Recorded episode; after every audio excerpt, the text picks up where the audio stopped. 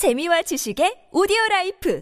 팟빵 안녕하세요. 동물의 세계입니다. 아프리카 초원의 초식 동물들 중에는 백수의 왕이라 불리는 사자보다 훨씬 거대한 동물들이 있지만 우리는 이들을 유순하고 얌전한 동물들로 보고 있습니다. 바로 버팔로 아프리카 물소인데요. 하지만 이들의 새끼가 사자에게 잡아먹혀도 여전히 그럴까요? 그렇지 않습니다. 애니메이션과 영화로 나온 라이온 킹을 보면 아프리카 초원의 제왕인 숫사자 또한 천지를 뒤흔드는 누떼에 짓밟혀 안타까운 죽음을 맞이하고 마는데요. 이 같은 일은 실제 현실에서도 일어나고 있습니다. 무서울 것이 없는 아프리카의 물소들은 많은 사자들을 저승으로 보내버리거나 회복할 수 없는 큰 상처를 남기기 일수인데요. 이상하게도 숫사자 한 마리가 공격을 가지 않았는데도 끝없는 물소 무리들의 공격을 받는 일이 일어나고 있으며 우리 인간들도 매년 200명 이상의 사람들이 아프리카 물소들에게 공격을 받고 비극을 겪고 있습니다. 이들이 이처럼 난폭해진 이유는 무엇일까요? 지금부터 알아보겠습니다. 무더운 태양빛이 내려쬐는 아프리카의 초원 한가운데 태어난 지 얼마 되지 않은 아프리카 물소의 새끼 한 마리가 그만 사자 무리에게 잡아먹히고 말았습니다. 물소에게는 안타깝지만 이미 새끼 물소는 세상을 떠났고 사자 무리 들 그들은 모여들어 오랜만에 얻은 고기를 허겁지겁 먹고 있는데요. 하지만 분노한 어미 아프리카 물소는 이대로 새끼를 잊어버릴 수 없었습니다. 고기를 먹느라 정신이 없던 사자무리는 얼마 지나지 않아 자신들이 크나큰 위기에 직면했다는 사실을 알게 됩니다. 천지를 뒤흔드는 무시무시한 군세의 아프리카 물소 무리가 눈앞을 가득 메운 것이죠. 물소들은 거대한 해일이 몰려오는 듯 느리지만 위압적으로 거리를 좁혀오고 사자들은 이에 대항할 방법을 찾지 못합니다. 이대로 있다간 끝이 없어 보이는 물소들이 사자 무리를 둘러싸고 끔찍한 상황이 벌어지고 말 겁니다. 사자들은 어떻게 해야 할까요? 새끼 물소의 복수를 하기 위해 몰려온 물소들 앞에 사자들은 혼비백산하며 달아날 수밖에 없었습니다. 이 상황에서 괜한 반격을 시도해보는 것은 용감한 행동이 아닌 멍청한 행동이죠. 그 누구도 천마리 이상의 아프리카 물소 대군을 상대로 살아남을 수는 없습니다. 심지어 인간마저도 말이죠. 아프리카 물소는 한 마리 한 마리가 최소 1.7m에 250kg, 크게는 3.4m의 몸 길이에 1톤에 육박하는 엄청난 덩치를 가지고 있습니다. 이만한 덩치를 가지고도 시속 50km의 속도로 달릴 수 있으며 그들이 가진 휘어있는 뿔은 길이가 1.2m에 이르며 여기에 찔린다면 무서운 숫사자라 해도 목숨을 부지할 방법이 없습니다. 가끔 미쳐 도망가지 못한 사자들이 자신을 포위한 물소들에 맞서 마지막까지 저항하다가 큰 위기에 빠질 때도 있는데요. 2014년 10월 남아프리카 공화국의 크루고 국립공원 한 곳에는 수컷 사자 한 마리가 휴식을 취하고 있었습니다. 이 사자는 며칠 전부터 다른 수컷 사자 다섯 마리와 치열한 영역 다툼을 벌여왔고 그 탓에 사냥은커녕 움직일 힘도 거의 남지 않은 상태였습니다. 그런데 하필 이때 멀리서 땅을 우르르 울리는 진동이 느껴집니다. 숨을 헐떡이던 숫사자가 이를 눈치채고 고개를 돌렸을 때는 때는 이미 수십 마리의 물소떼가 몰려오고 있었는데요. 물소떼가 사자를 두려워하기는커녕 오히려 계속 다가오자 숫사자는 힘겨운 몸을 일으켜 필사적으로 도망치기 시작합니다. 하지만 너무나 지쳐있던 사자는 끝내 물소떼를 따돌릴 수 없었고 사자 몸무게의 두세 배에 달하는 거인들에게 무자비하게 짓밟힐 수밖에 없었습니다. 숫사자는 나름대로 최대한 몸을 숙여 크게 다치는 것을 피하려 했지만 소용없는 일이었습니다. 숫사자는 온몸에 치명상을 입었고 물소대가 지나간 지 얼마 되지 않아 이곳을 지배하고 있던 사자왕은 쓸쓸히 눈을 감고 말았습니다. 물소떼들은 왜 자신들을 건드리지도 않는 숫사자를 먼저 공격했을까요? 원래 아프리카 물소들의 성격이 사납기 때문으로 보이는데요. 아프리카 물소들은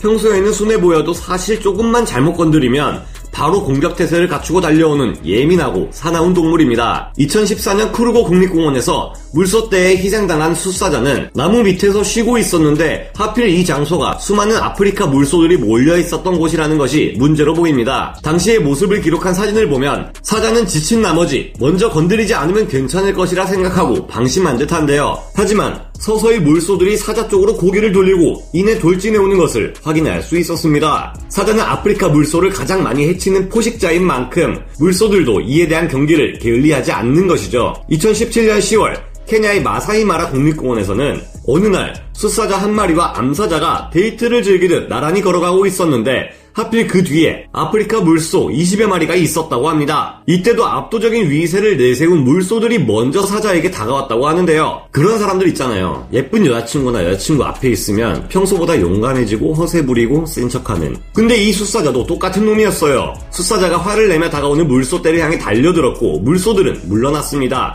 하지만 이내 물소들은 다시 공격해왔고 어떤 물소는 사자를 들이받기도 했는데요. 숫사자의 위협은 이제 소용이 없고 사자 커플은 줄행랑 칠 수밖에 없었어요. 외로운 솔로가 애정행각을 보이는 커플을 보면 스트레스를 받는 점은 물소들도 똑같은 걸까 하는 생각을 해봅니다. 내 마음을 이해해주는 물소.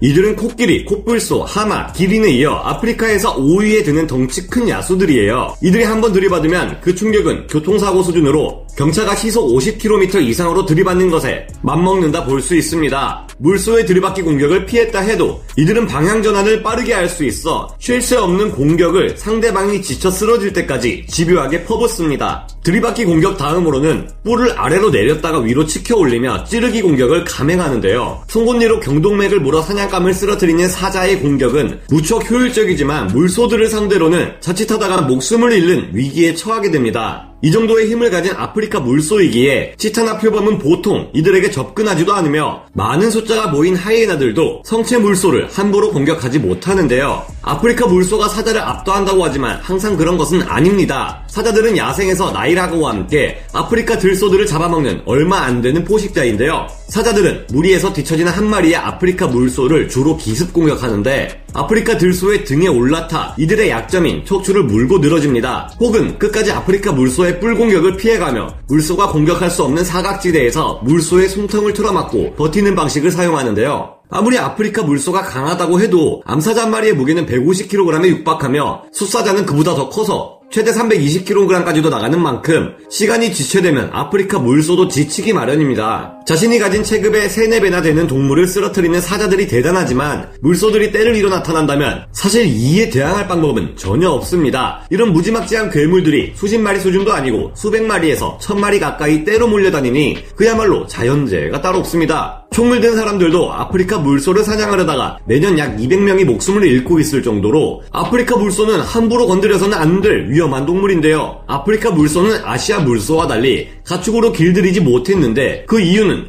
사자에게도 덤벼드는 이들의 사나운 성격 때문입니다. 물소를 제외하고도 아프리카의 동물들은 가축화를 꿈도 꾸지 못하게 할 만큼 공격적인 동물이 많은데요. 우리 주변의 농가에서는 양봉을 하시는 분들을 쉽게 볼 수 있지만 아프리카의 꿀벌들은 양봉을 시도할 꿈도 꾸기 어려울 만큼 사납습니다. 이 성질더러운 꿀벌들이 유럽 꿀벌과 만나 탄생한 혼종이 바로 그 유명한 살인벌, 킬러비인데요. 인위적인 과정을 통해 생겨난 이들은 공격하는 대상을 3km까지 따라가며 물속에 숨어도 나올 때까지 기다리는 무서운 이들로 차마 말로 하기 힘든 끔찍한 공격성을 보여준 바 있습니다. 이처럼 물소를 포함해 많은 아프리카의 동물들은 사나운 것들이 많지만 이들의 영역을 먼저 침범한다거나 위협을 가하지 않는다면 아프리카 물소 입장에서도 사납게 나올 이유가 없겠죠. 운 좋게도 아프리카 물소들은 많은 숫자가 유지되고 있는 흔치 않은 동물입니다. 과거에 비해서는 전염병과 인간들의 많은 사냥 때문에 그 숫자가 꽤나 줄어들었지만 다행히 국가의 관리가 철저해지면서 다시 안정적인 개체 수를 유지하고 있다는데요. 아프리카에서 많은 포식자들의 생계를 책임지는 동물인 만큼 이들의 생존이 위험해지면